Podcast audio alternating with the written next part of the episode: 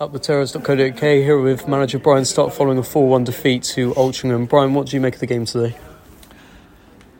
Yeah, we're disappointed to lose a game of football. Um, I felt we handed it to them after 22 minutes with a sending off yet again. Um, it's hard in any division with playing uh, with 10 men. Um, you know, give Altrincham credit.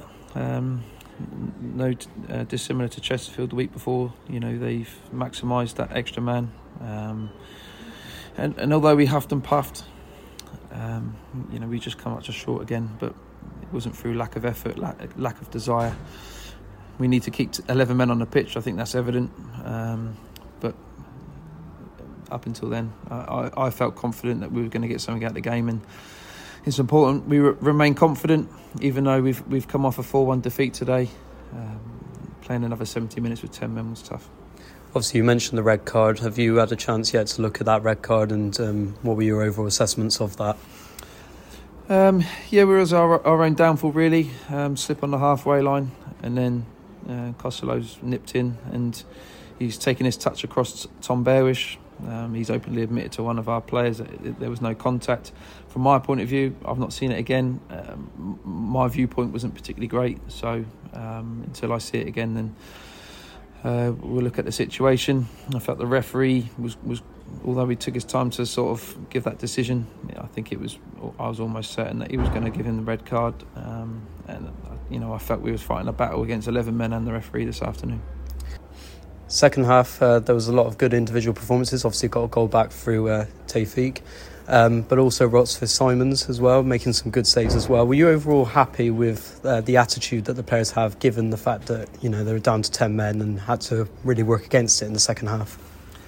Yeah, I wouldn't say there was like some brilliant individual performances. Yeah, I, you know Ross has kept the score down with, with a couple of fine saves, um, but when you look at the hard work and then the endeavour, the mentality, the attitude, the intensity that we want to try and play up. That that remained for 90 minutes throughout the whole of the squad, and for that, you know, the, the boys um, will always have my backing because uh, they never chucked the towel in. They kept on running hard right the way through to 95 minutes. And look, at any level, I don't care whether it's National League or the, or the Premier League, playing with 10 men is tough. And at times in the second half, I felt we, we, we controlled the game, um, albeit in, in areas where didn't necessarily hurt Altrincham, but um, we were brave on the ball. We created one or two opportunities, but um, you know, like I said, it was tough. Um, I'm pleased that we've actually scored from a set piece because I felt that we don't attack them with enough venom. So that was pleasing for me to see. But we've got to move on quickly.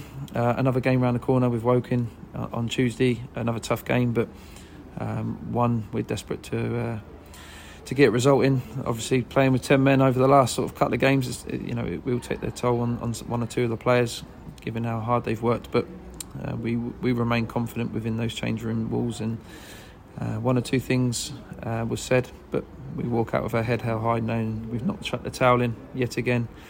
Um, and albeit a very disappointing result, you know, it's it's one of those that I can take, given the fact that every every single player has worked hard. Speaking of Tuesday, obviously Ollie Harford will be back in the squad, but how's the rest of the team looking ahead of that game?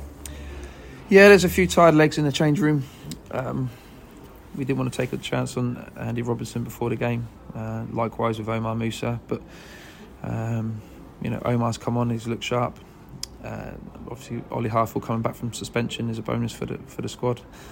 Um, so that's a natural uh, replacement straight away. Um, and uh, apart from that, probably the only concerns that I'll have going into Tuesday will be Ben Thompson with his knee and Sander McBurney, who's um, still to get up to speed.